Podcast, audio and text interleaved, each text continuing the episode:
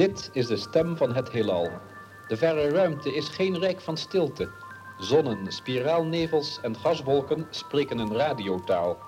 Pas sinds kort kan de mens die signalen met zijn radiotelescopen opvangen en met een luidspreker hoorbaar maken. Pap. Tante Wie. Ja, dat is een microfoon. Ik ben radiomaker en dan neem ik dingen op met deze microfoon. Is dat Malia? Ja? Ja, radiomaker. Moest je dat... En jij, pap, jij was vroeger sterrenkundige, hè? Mm-hmm. En daar heb je heel weinig ons over verteld. Mm-hmm. Maar er was één boekje, en dat herinner ik me wel, en dat is dit boekje. Daar leerde jij ons uit wat bijvoorbeeld de zwaartekracht was. Ja. Zal ik je daar een stukje uit voorlezen? Ja. Hoe komt het dat de aarde niet valt? Hoe zou het nu komen dat alle dingen op aarde vallen wanneer ze niet vastgehouden worden, maar de aarde zelf niet?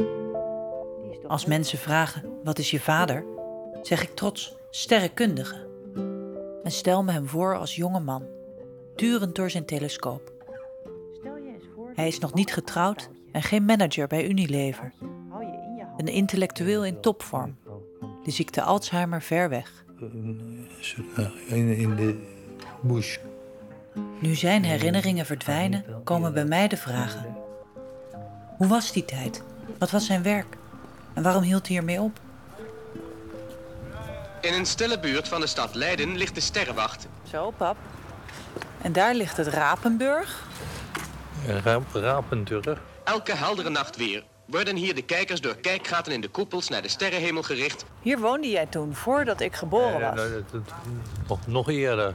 Nog eerder? Ja. Om gebieden te verkennen zo ver verloren in tijd en ruimte dat er gedurende ons korte leven bijna geen verandering in te bespeuren valt. Zelf kan mijn vader het mij niet meer goed vertellen. Hoi. Misschien weet zijn oude studievriend meer over die tijd. Hoe is het met jou? Prima, prima. Frank Israël. Frank, ja. Nee, ik hoef mij niks te vertellen. Als hoogleraar heeft hij toegang tot de oude sterrenwacht. Wij gaan die kant op. Het is allemaal nogal veranderd. Een statig gebouw met koepels in de schaduw van de Hortus. Een halve eeuw geleden kwam mijn vader hier voor het eerst. Hier zat van de Hulst. Van de Hulst. En dit was Oosterhof. Die hadden een woning passend bij hun werk. Dat hoorde erbij. Ja, alles wat de sterrenkunde betreft speelde zich vroeger, althans, alles hier af. Dit was het centrum van de kosmos. Wauw. Ik kijk opzij. Mijn vader lacht en maakt een grapje. Het is een tijd geleden dat ik hem zo zag. We moesten in dienst en dan kregen we uitstel, omdat je als sterrenkundige van groter belang voor het land was dan als soldaat. Want er waren maar heel weinig sterrenkundigen. Ja, zeker. Ja, nee, er waren 4 studenten van mijn jaar en daarvan zijn er 2 gaan promoveren. Roel Martin en ik. En de andere 2 die zijn na het afronden van hun studie wat anders gaan doen. Ga maar, pap. Ja.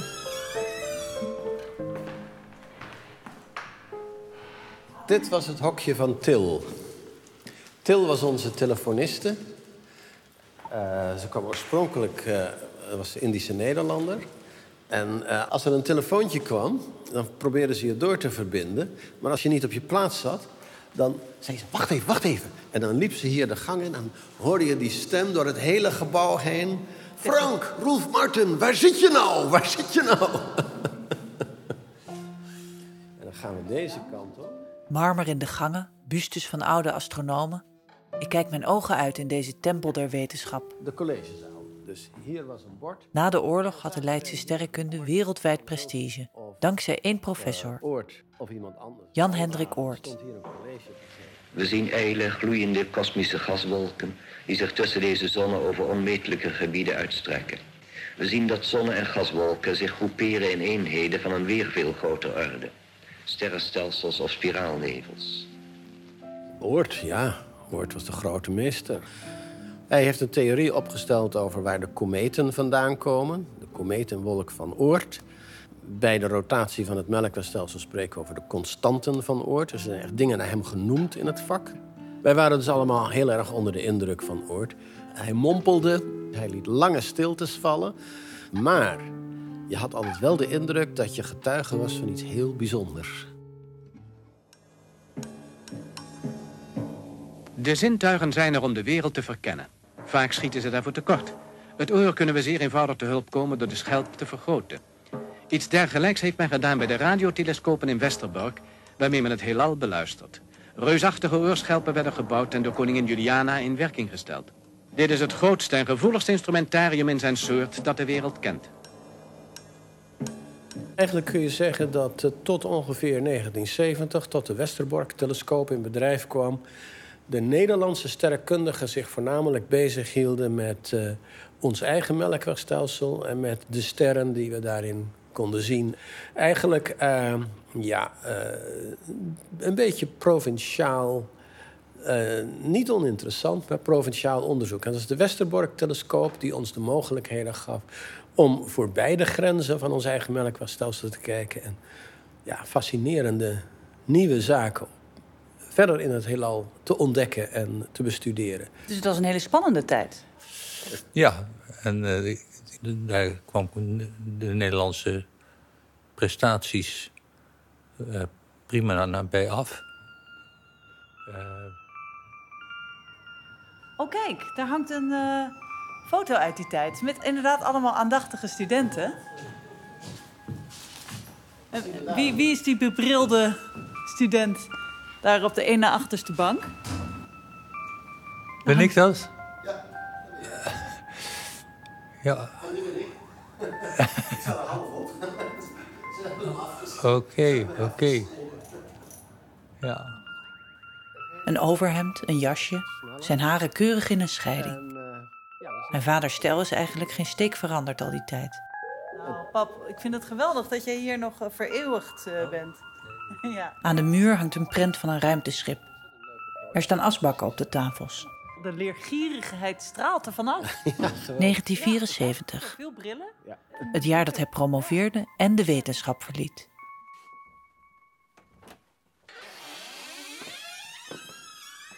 Ruik je het? De boeken? De oude boeken? Nee. Ja. Nou, en dan was het... Stonden hier kasten. Hier zat ik te werken. Hier zat jij te werken? Ja, hier zat ik te werken.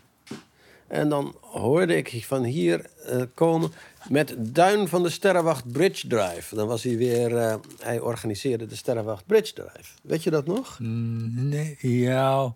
Zat hij de halve universiteit af te bellen om de verschillende teams. Ja, dat herken ik heel goed. Ja? Ja. En dan gingen we hier aan ons bureau naar de papieren die uit de telescoop en uit de computer waren gekomen. Kijken om te zien wat we daarvan konden maken. Ik keek naar gasnevels waaruit sterren net waren ontstaan.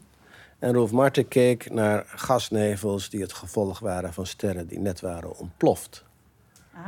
Supernova-restanten noemden we dat. Ja, dat klopt. Het einde van het leven van zo'n massieve ster, dan wordt die instabiel. Dan kunnen er allerlei processen gaan voordat die ster die kan ontploffen. Dan wordt die korte tijd heel erg helder. Op het bankje in de bieb kijk ik nog eens naar mijn vader.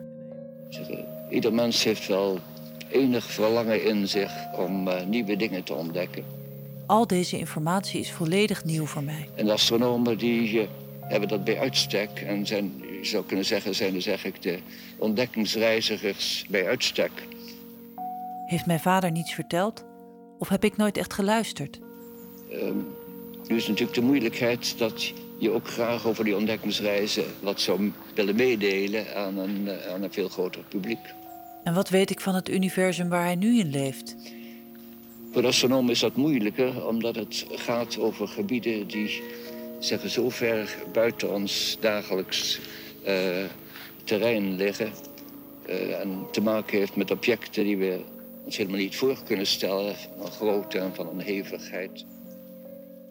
En hoe raakte nou mijn vader in de jaren 60 zo begeisterd dat hij zoiets abstracts wilde gaan bestuderen. Ik denk dat dat op dezelfde manier ging als bij mij. Ik weet niet precies hoe het bij hem is gegaan. Maar je ging studeren. En wat ga je nou studeren? Ja, iets wat interessant is.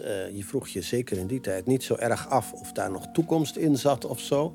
Nee. Dat klopt. Ja?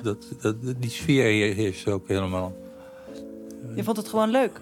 Ja, het is erg leuk om dat te zien.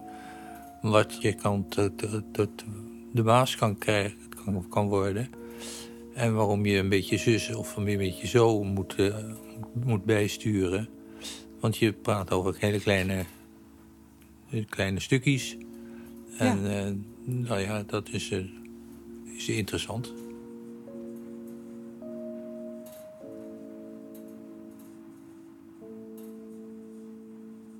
Nou ja, dan na de promotie, ging je... Ja, daar scheiden zich de wegen eigenlijk. Als je gepromoveerd was, dan werd je ontslagen. Zo. En dan waren er maar twee mogelijkheden. De ene was een baan in Nederland buiten de sterrenkunde zoeken. En de andere was binnen de sterrenkunde blijven, maar buiten Nederland. Ja, dat was een gok. Je moest maar afwachten wat er dan gebeurde. Nou, ik heb die gok genomen. Ik ben naar... Los Angeles vertrokken.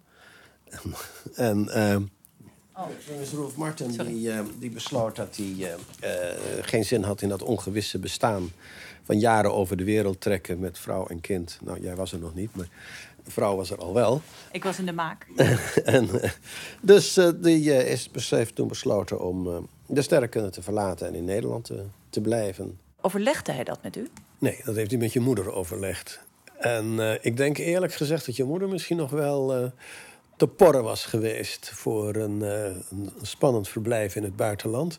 Maar nee, dat was niet helemaal zijn stijl. Hij zag liever een zekere ontwikkeling, een zeker pad voor zich, dan zomaar op de Bonnefoy ergens naartoe te gaan. Ik heb nog wel tegen hem gezegd, joh, je moet thuis zitten kun je altijd nog. Maar nee, dat was niet aan hem besteed. Ik heb het altijd een beetje jammer gevonden dat mijn vader niet in de sterrenkunde is doorgegaan. Ja. Dat maar zo weinig mensen dat kunnen, dan dacht ik ja. Er zijn veel mensen die het kunnen, er zijn weinig mensen die het doen. Dat is, er zijn meer mensen die het kunnen. Ja. Ja, je moet toch een... Gedrevenheid is een te groot woord. Maar je moet wel toch die fascinatie hebben. Wie die fascinatie niet heeft of verliest, die moet er niet meer doorgaan. Het is een hele klim. Ja, dat weet ik inmiddels. Wat is dit, zeg? Als het los zit al los. Do not touch. Ja, nou, dat zit er niet. Dit is een telescoop. Ja, het mag niet, maar het doet wel. Dan gaat de spleet van de koepel open. Ja, daar gaat hij open. Als mensen vragen, wat is je vader? Zeg ik, een lieve man die niet veel risico's nam. Wauw, kijk eens even, pap. Hij werkte hard voor vrouw en kinderen tot hij dement werd rond zijn 60ste. En dan pak je de kijker, stel je de positie in en dan ga je aan het werk. Ja. Op de sterrenwacht in Leiden was hij ooit een klein, ijverig radertje in het geheel. Maar heb je mij hier nooit meer naartoe gedaan? Nee, oké. Ja, nu inderdaad. Nu zijn we daar eindelijk. Maar de vragen blijven bestaan. De vragen die de mensen zich gedurende alle tijden gesteld hebben. Is er een einde aan deze sterrenstelsels? Waar is dat einde? Is er een begin geweest? En wat zal het uiteindelijke lot zijn van het zich evoluerende heelal? En je leerde ons alle planeten. Eerst Mercurius, dan Venus, dan Aarde. Dan Mars, dan Jupiter. Saturnus. Kun je lezen wat hier staat? Ja. Wat staat er? Planetes. Jupiter. Ja. Saturnus. Ja. En dan? Uranus. Nuvaris. Uranus. Neptunus. En? Pluto. Nee, hoe heet het? Ja. Septanus. Pluto. Ja. Je zei het goed.